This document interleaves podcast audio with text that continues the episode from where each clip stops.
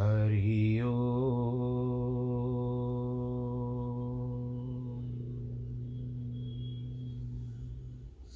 हरि ओ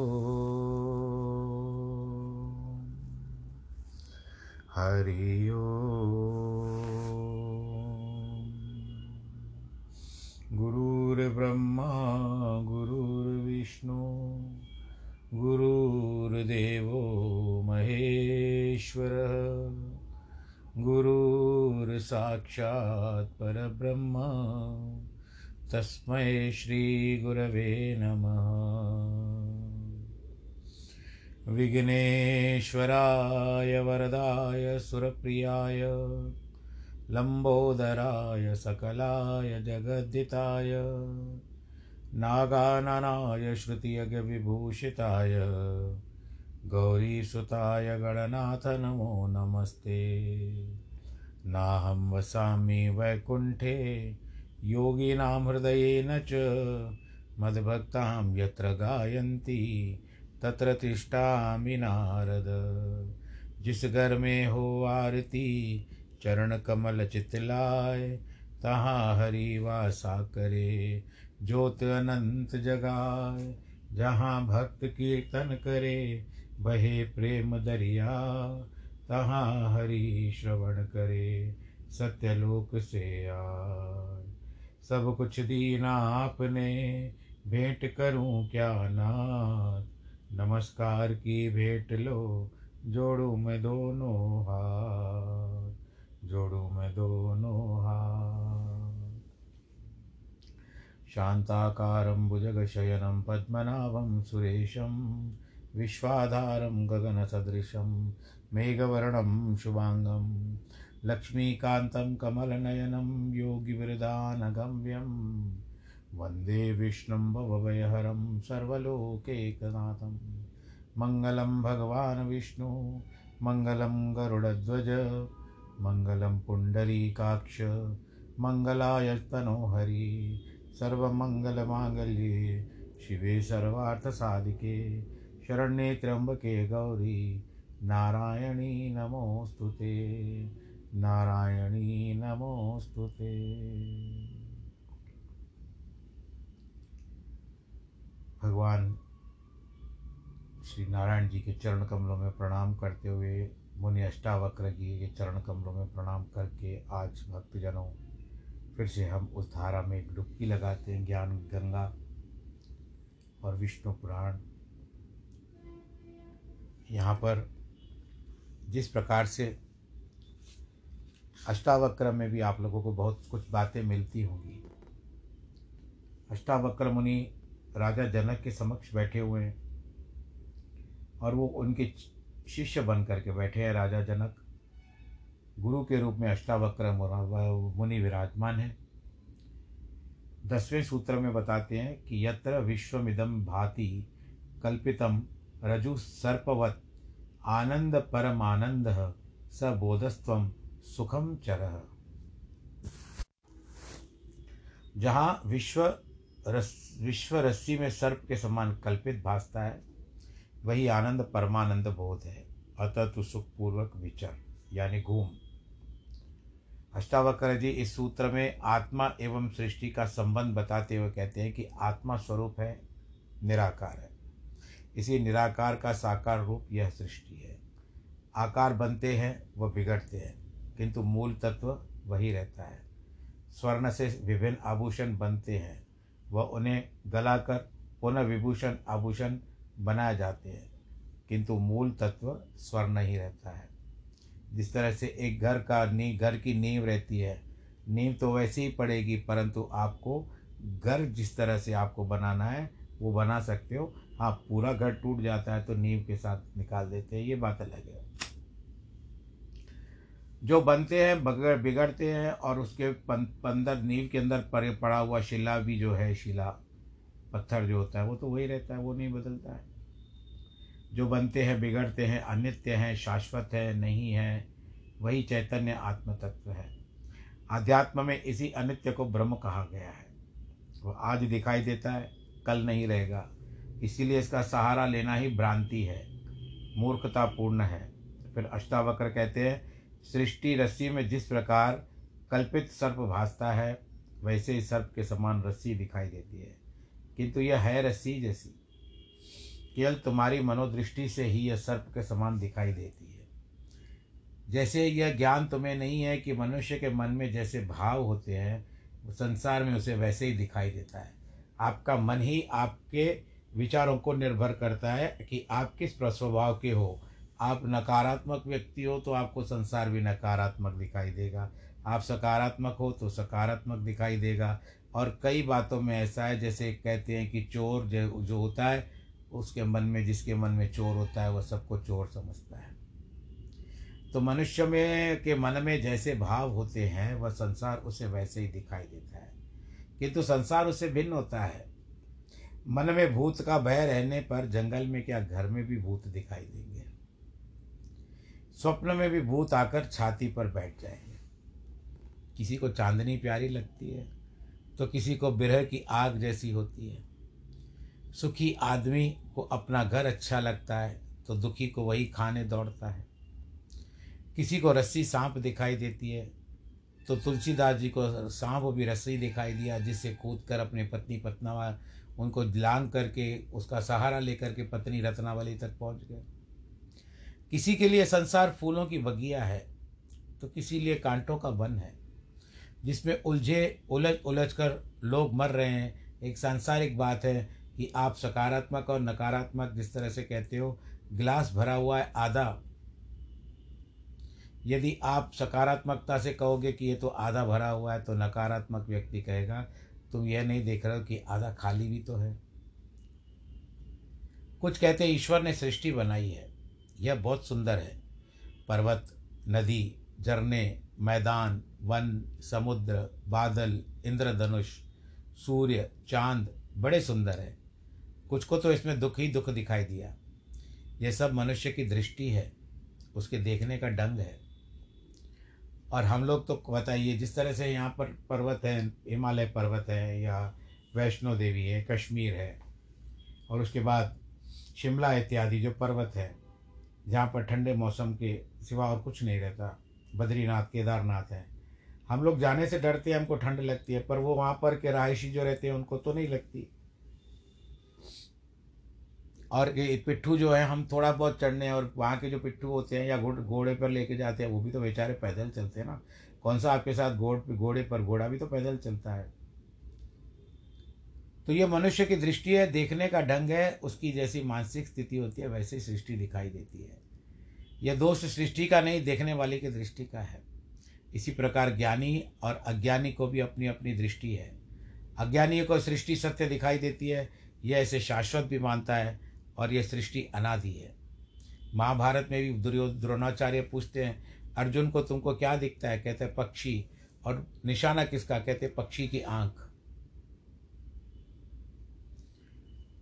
इसको बनाने वाला कोई नहीं है, सृष्टि की सत्य है। इसमें परे सत्य कोई नहीं है, जो प्रत्यक्ष दिखाई दे रही है। वह असत्य या मिथ्या कैसे कही जा सकती है? परमात्मा जो नहीं दिखाई देता, वह असत्य या मिथ्या हो सकता है। किंतु सृष्टि कभी मिथ्या नहीं हो सकती। अच्छा ठीक है, परमात्मा नहीं है तो बनाया किसने संसार को? वह नित्य है, शाश्वत है, सत्य है। बुद्ध ने बुद्ध ने इस सत्य एवं मिथ्या को अच्छा विवेचन किया कि सृष्टि भ्रांति नहीं है, मिथ्या भी नहीं है, सत्य भी नहीं है, किंतु शाश्वत भी नहीं है। इसीलिए क्षणिक सत्य है। थोड़े समय के लिए सत्य है। पूर्ण सत्य उसी को कहा जाता है जो शाश्वत है, जिसमें स्थिरता है। जो शाश्वत नहीं है, वह सत्य नहीं हो सकता। अष्टावक्र की दृष्टि अनूठी है। वे इन सभी विवाद विवादों में ऊपर मर्म की बात कर रहे हैं। सभी अद्वैतवादी ऐसे ही रस्सी में सांप का सीपी सीपी में चांदी का, मृग का मृग का, मरीचिका में, गहनों में सोने का व घड़े में मिट्टी का उदाहरण देते हैं। अष्टावक्र भी कहते हैं कि ये विश्व सर्प रस्सी में सर्प की भांति कल्प भासता है। इसका अर्थ यह कि नहीं है, संसार नहीं है, संसार कल्पना मात्र है। बल्कि इसका अर्थ है कि संसार तो है, सृष्टि है, वन है, पर्वत है, नदियाँ हैं, झरने सभी हैं। ये जीव, जंतु, वनस्पति आदि भी सभी हैं। किंतु इसमें सुख की आशा करना, मृग मरीचिका की ओवासिस जिसको कहते हैं ना, कि वो दौड़ता है पानी पीने के लिए, कभी मिल नहीं सकता। यदि संसार में सुख मिलता तो कुछ आज की दुनिया भौतिक दृष्टि से संपन्न है। आज कृषि विज्ञान, यातायात दूर दर्शन दूर श्रवण आदि में अभूतपूर्व प्रगति की है। देखो, हम ही आपको अपने घर में बैठकर आप जन जन तक कथा पहुँचा रहे हैं। आज मनुष्य चाँद पर जा पहुँचा है। सूर्य चाँद सितारों से आगे भी जानकारी ले आया है। बुद्धि का चरम विकास कर लिया है। जैसे लाखों वर्षों से नहीं हुआ, वैसे इन चार सौ वर्षों में हो गया। आज सामान्य मनुष्य को अपने घर में जितनी भौतिक सुविधाएँ प्राप्त है उन्हीं पाँच सौ वर्षों से पहले बड़े संपन्न व्यक्ति को भी प्राप्त नहीं थी।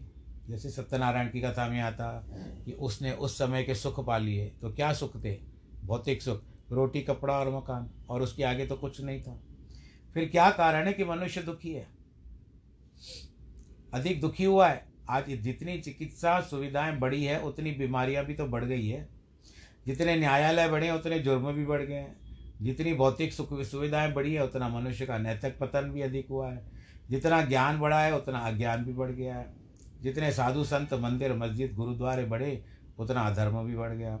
जितना कृषि व उद्योग का, का विकास हुआ उतनी ही भुखमरी व बेकारी भी बढ़ गई। जितना अच्छाई लाने का प्रयत्न किया गया उतनी बुराई अपने आप बढ़ती है। एक विपरीत समानांतर व्यवस्था अपने आप बन गई। क्या कारण है इसका? इसका उत्तर किसी के पास नहीं है। केवल अध्यात्म ही इसका उत्तर देता है। इस दृष्टि में, इस संसार में, इन भोगों में सुख ढूंढना मूर्खता है। यह कभी मिल नहीं सकता, क्योंकि बाहर की वस्तुओं में सुख है ही नहीं। मिलेगा कहाँ से? यह सुख का सागर व आनंद का सागर तो तुम्हारे भीतर ही बह रहा है, जिसे प्राप्त किए बिना सुख नहीं मिल सकता, आनंद नहीं मिल सकता। उसे पालो तो तुम धन्य हो जाओगे। स्वामी रामतीर्थ दास ने कहा रामतीर्थ ने कहा कि seek pleasure in word worldly objects in vain the home of bliss is within you सांसारिक विषयों में आनंद ढूंढना व्यर्थ है। इस आनंद का निवास तुम्हारे भीतर है। अष्टावक्र इसी सत्य को प्रकट करते हुए कहते हैं, ये संसार रजू के समान है। अब रामी, स्वामी रामकृष्ण जी का, राम तीर्थ का और ये दोनों में बहुत अंतर है। ये तो एक उदाहरण दिया गया उनका। निर्जीव है। प्रकृति मात्र है, भौतिक है, वह तुमको न सुख देता है, न दुख देता है। निरपेक्ष है, वह तुम्हारे ऊपर है कि तुम उसका कैसे उपयोग करते हो। वह सर्पवत नहीं है। तुम्हें इससे डरने की आवश्यकता नहीं है। विवेक से इसका उपयोग करना है, किंतु तुम इस, इसमें सर्प की कल्पना करके भाग जाते हो। पसीना पसीना हो रहे हो। सर्पवत देखकर तुम्हारे हृदय की धड़कन बढ़ रही है। यह सब तुम्हारी भ्रांति के कारण है। तुमने रस्सी को सर्प समझ लिया। तुम्हारी ये भ्रांति अज्ञान के कारण पैदा हुई है। अज्ञान अंधकार के कारण तुम इसके वास्तविक स्वरूप को ही नहीं देख पाए, इसके लिए यह भ्रांति हुई है। अतः तुम ज्ञान चक्षुओं से जब तक इसका वास्तविक स्वरूप नहीं देख लोगे, तब तक भ्रांति मिटेगी नहीं। तुम ज्ञान प्रकाश से उसे देखना चाहते हो कि वह हनुमान चालीसा का पाठ करते हुए भागे जा रहे हैं, उसमें भ्रांति मिटेगी नहीं। वह तुम्हारी मानसिक दशा है। यदि भाग भी गए तो वही सर्प स्वप्न में भी छाती पर बैठेगा। अतः इस मानसिक बीमारी का इलाज केवल प्रत्यक्ष दर्शन है कि तुम वास्तविकता जान लो, अपनी आँखों को देख लो, आँखों से देख लो, अब कभी विधि काम नहीं आती है, यही सूत्र का सार है। अष्टावक्र जी जनक को कहते हैं, यह संसार सत्य है, असत्य है अच्छा है अथवा बुरा है, सर्प है या रस्सी है, इसका कोई प्रयोजन नहीं है। तू संसार नहीं है, तू संसारी है। तेरे लिए भय का कोई कारण नहीं है। तू आत्मा है, जो आत्मा परमानंद का भी आनंद है, फिर तेरे दुख, भय आदि कैसे व्याप्त हो सकता है? तू ज्ञानी नहीं है, स्वयं ज्ञान है, बोध है, इसीलिए तू सुखपूर्वक विचर। इस आत्मज्ञान से तेरे सारे संशय, ब्रह्म जो है, वो सब दूर हो जाएँगे। संसार के प्रति जो तेरी दृष्टि है, वह बदल जाएगी। जिस प्रकार स्वप्न में किसी को देखकर भय लगता है, किंतु स्वप्न टूटने पर भय दूर हो जाता है। उसी प्रकार अज्ञानी ही संसार से भयभीत होता है। ज्ञान होने पर वह इस काल्पनिक भय को से मुक्त हो जाता है। बोलो श्री नारायण भगवान की जय। श्रीमन नारायण नारायण। नारायण अब कल जिस तरह से माता लक्ष्मी जी का आप लोगों ने पाठ किया होगा, बस इसी तरह से करते रहिए। एक काले पठे नित्यम महापाप विनाशिनी द्विकाले पठे नित्यम धन दान समन्वित। त्रिकाले पठे नित्यम महाशत्रु विनाशिनी महालक्ष्मी भवे नित्यम प्रसन्ना वरदा भवंतु शुभा मैत्रेय जी कहते हैं कि आपने जो कुछ पूछा था, आपसे वर्णन किया, भृगु जी की संतान से लेकर के संपूर्ण सृष्टि का आपसे मुझे वर्णन कीजिए। पराशर जी बोलते हैं, भृगु जी के द्वारा ख्याति से। विष्णु की पत्नी लक्ष्मी जी और दाता विदाता नामक दो पुत्र उत्पन्न हुए। महात्मा मेरु की आयति और नियति नामनी कन्याएँ धाता और विदाता की स्त्रियाँ थीं। उनमें से उनके प्राण और मृकंडु नामक दो पुत्र हुए। मृकंडु से मारकंडेय हुआ और उनसे वेदशिरा का जन्म हुआ। अब प्राण का संतान का धर्म सुनो। प्राण का पुत्र द्युतिमान और उसका पुत्र राजमान। महाभाग, उस राजवान में फिर भृगुवंश का बड़ा विस्तार हुआ। मरीचि की पत्नी संभूति ने पौर्णमासी पास को उत्पन्न किया। उस महात्मा के विरजा और पर्वत दो पुत्र थे। हे द्विज, उनके वंश का वर्णन करते समय मैंने उन दोनों के संतान का वर्णन भी करूँगा। अंगिरा की पत्नी थी स्मृति। उसे सिनी वाली कुहू राका और अनुमति नामक कन्याएँ उत्पन्न हुई। रात्रि की भार्या अनुसुया ने चंद्रमा, दुर्वासा और योगी दत्तात्रेय इन तीन निष्पाप पुत्रों को जन्म दिया। पुलस्त की स्त्री से, प्रीति से दत्तोलिका जन्म हुआ। उसके पूर्व जन्म में स्वयंभू मनवंतर में अगस्त कहा जाता था। प्रजापति पुलह की पत्नी क्षमा से करदम, उर्वरियान और सहिष्णु ये तीन पुत्र उत्पन्न हुए। क्रतु की संतति नामक भार्या ने अंगूठे के पौरुओं के समान, शरीर वाले तथा प्रखर सूर्य के समान तेजस्वी बाल्य किले आदि साठ हज़ार ऊर्ध्वरेता मुनियों को जन्म दिया। अब इसका वर्णन आपको जो बाल्य किले मुनि है ना, ये भगवान सूर्य की स्तुति करते हैं। किस तरह से स्तुति करते हैं? जिस तरह से आपको पता है कि प्रतिदिन सूर्योदय होता है, सूर्यास्त तक सूर्य भगवान यात्रा करते हैं, रथ में बैठे रहते हैं। और उस समय में उनके सात घोड़े लगे हुए हैं। श्वेत रंग के। वो चलते हैं यात्रा करते हुए पूर्व से लेकर के पश्चिम तक। तो इस समय में अरुण उनका सारथी है। भगवान सूर्य का सारथी अरुण है। और आपको पता है कि सूर्य प्रत्येक माह में एक राशि को परिवर्तन करते हैं। अप्रैल तेरह से लेकर के वो मेघ संक्रांत, यानी मेघ राशि में जाते हैं, फिर वृषभ राशि में जाते हैं, फिर मिथुन, कर्क, सिंह, कन्या, तुला, वृश्चिक, धन, मकर, कुंभ इत्यादि मीन। इन बारह ही राशियों में वो संक्रमण करते हैं। जब संक्रमण करके एक राशि को बदल करके दूसरी राशि में प्रवेश करते हैं तो पहले संक्रमण को अंत करते हैं। इसी का नाम संक्रांत है। और ये कभी भी लगभग आसपास महीना, जो अंग्रेज़ी महीने के हिसाब से अगर हम इसको, इसकी गणना करें तो ये कम से कम चौदह, पंद्रह, सोलह, सत्रह के औसतन तारीखों में आती है। इनकी गणना होती है। इसको सौर मास कहा जाता है। और अंग्रेज़ी में आप लोग इसको सोलर सिस्टम कहते हो। तो इस सौर मास में जब सूर्य नारायण धनु राशि में आते हैं तो वातावरण सही नहीं होता है। उस समय ऐसा कहा जाता है कि सूर्य भगवान के घोड़े उस समय चलते चलते थक जाते हैं। इसके लिए उनके वाहन गर्दब होते हैं और वहाँ से फिर इनकी यात्रा आरंभ होती है। एक महीने तक, एक महीने के पश्चात फिर से जब सूर्य नारायण के जो घोड़े होते हैं, वो एकदम से एक महीने का विश्राम करके या जो भी जिस तरह से संसार नियम है, उसमें विश्राम करने के पश्चात वो तैयार हो जाते हैं तो फिर वो आगे चलते हैं, फिर वापस से जुड़ जाते हैं और चलते हैं। तो ये क्रम है संसारिक का, इसको सौरमास कहते हैं।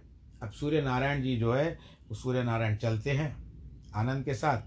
कई लोग क्या करते हैं, सूर्य भगवान को सुबह उठ करके यदि आपको जल चढ़ाना हो, सूर्य भगवान को आपको कोई मंत्र याद नहीं हो तो कोई बात नहीं, लेकिन इस मंत्र को एक सरल मंत्र हम आपको बता देते हैं। आप फिर भी पूछना चाहो तो पूछ सकते हो। आपको गूगल पे भी मिल जाएगा, यूट्यूब पर भी मिल जाएगा। आप उस मंत्र को दोहराते रहिए। वो मंत्र क्या है? ओम ए ही सूर्यो सहस्रांशु तेजो राशि जगतपते अनुकंपय माम भक्तार्घ्यम दिवाकर। भगवान जी का यह मंत्र पढ़ते हुए सूर्य भगवान को जल चढ़ाया। नियमित रूप से। या तो ओम श्रीम सूर्याय नमः भी कह सकते हो। आपका भाव है किस तरह से लेना चाहते हो। तो इस तरह से ऊर्जावान हो जाता है। और अगर किसी को बहुत सारा कहते हैं ना भाई मानसिकता से ग्रस्त है व्यक्ति तो उसको नित्य प्रति आदित्य हृदय स्तोत्र का पाठ करना चाहिए। ये भी आपको आपको बाज़ार में पुस्तक में जो पुस्तक मिलती आती है इसकी आप स्तोत्र संग्रहात्मक लेकर ले सकते हो। कई सारे स्तोत्र रहते हैं, उसमें आपको आदित्य हृदय स्तोत्र भी मिल जाएगा। आप उसको लेकर के पाठ कर सकते हो, आदित्य हृदय स्तोत्र। आपको पता है कि जब भगवान राम जी युद्ध के लिए जा गए थे रावण के साथ तो उनको इस मंत्र की प्राप्ति हुई थी, अगस्त जी ने दिया था। अब हम बात क्या करते हैं बाल्य खिल्य मुनियों की? बाल्य खिल्य मुनि क्या करते हैं? इनकी संख्या है साठ हज़ार। जो बताया गया है कि क्रतु की संतति नामक भार्या ने, संतति का मतलब संतान देने वाली, भार्या ने अंगूठे के पौरुओं के समान शरीर वाले तथा प्रखर सूर्य के समान तेजस्वी बाल्य खिल्यादि साठ हज़ार ऊर्ध्वरेता मुनियों को जन्म दिया। ये कैसे चलते हैं? ये उल्टी चाल चलते हैं। यानी जब सूर्य नारायण आगे रहते हैं, प्रखर रहते हैं, अपने यात्रा पे रहते हैं तो ये सब क्या करते हैं? पीछे चलते हुए उनको स्तुति करते हैं। स्तुति करते हुए वे पीछे की ओर चलते हैं और सूर्य नारायण आगे आगे चलता है। तो ये हो गई बाल्य खिल्य मुनियों की बात। अगर हम और गहराई में जाएँ तो आप लोगों ने लिलीपुट सुना होगा।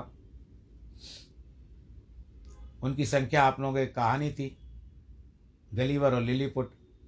तो उतनी इनका आकार होता है, उतना ही। वशिष्ठ की ऊर्जा नामक स्त्री से रज, गोत्र ऊर्ध्व बाहु सवन, अनग सुतपा और शुक्र ये सात पुत्र उत्पन्न हुए। ये निर्बल स्वभाव वाले समस्त मुनिगण सप्तऋषि हुए। हे द्विज, अग्नि का अभिमानी देव, जो ब्रह्मा जी का ज्येष्ठ पुत्र है, उसके द्वारा स्वाहा नामक पत्नी से अति तेजस्वी, पावक, पावमान और जल को भक्षण करने वाला शुचि ये तीन पुत्र हुए। इन तीनों के प्रत्येक के पंद्रह पंद्रह पुत्र क्रम से हुए। कुल मिलाकर के पैंतालीस संतानें हुई। पिता अग्नि और उसके पुत्र तीनों पुत्रों को मिलाकर ये सब अग्नि ही कहलाते हैं।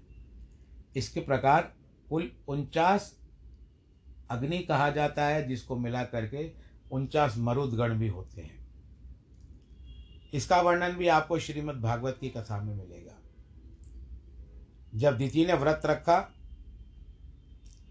कि सभी दे, दे, देवताओं को मारने वाला पुत्र चाहिए तो इंद्र घबरा गया और वो अब जो कश्यप मुनि ने नियम बताया था व्रत का कश्यप मुनि ने कहा था कि तुम्हारा व्रत भंग ना हो इस बात का ध्यान रखना पृथ्वी पर मत सोना जूठे मुँह नहीं सोना कुल्ला करना है। एक समय भोजन करना है, बालों को खुले नहीं छोड़ना है, और जितना हो सके नींद नहीं करनी है।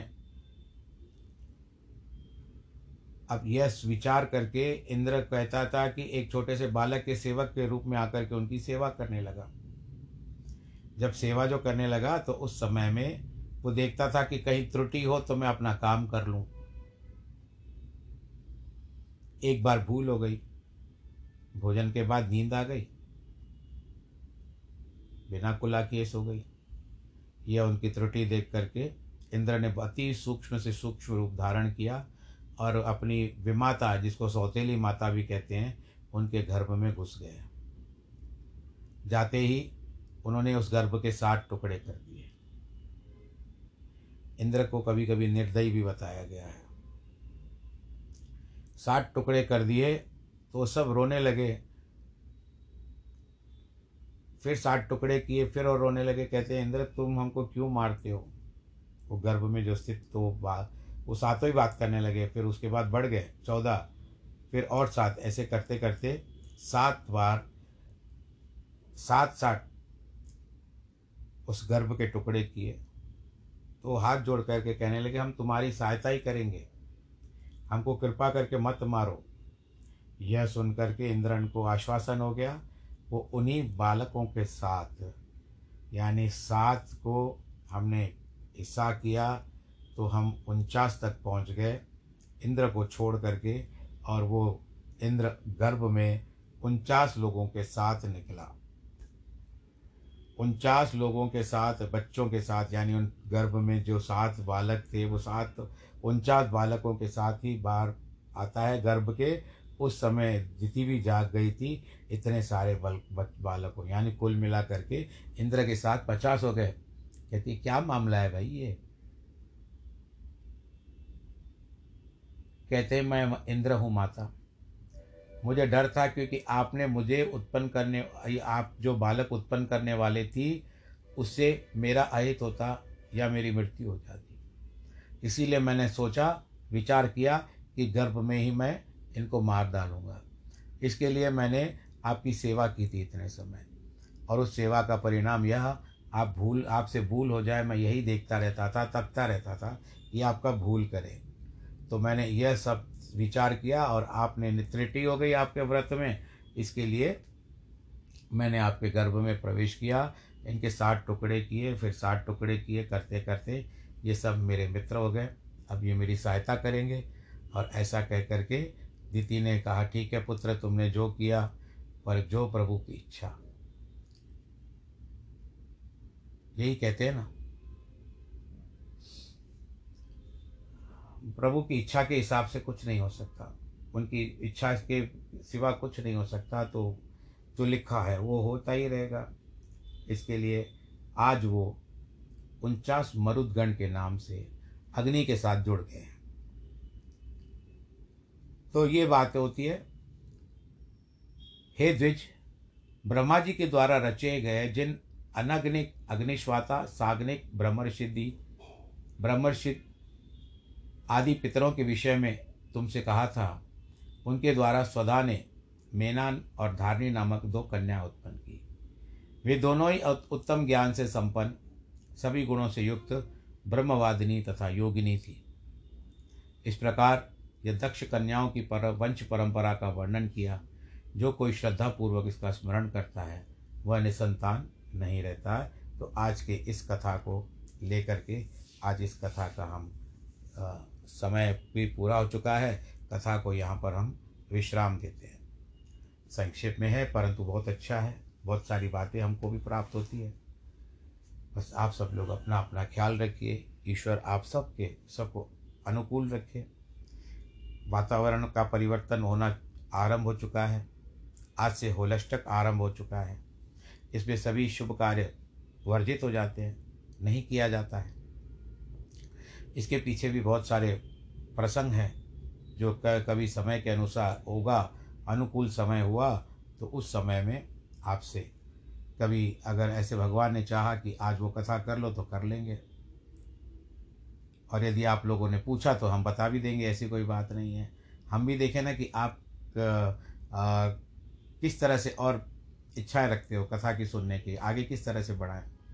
यह विचारधारा भी हमारे मन में है तो आप सब लोग आनंद के साथ रहें खुश रहें। एक दो नहीं कम से कम मुझे पाँच सात लोग चाहें भाई जो कथा में इसका वर्णन सुनना चाहें होली के लिए।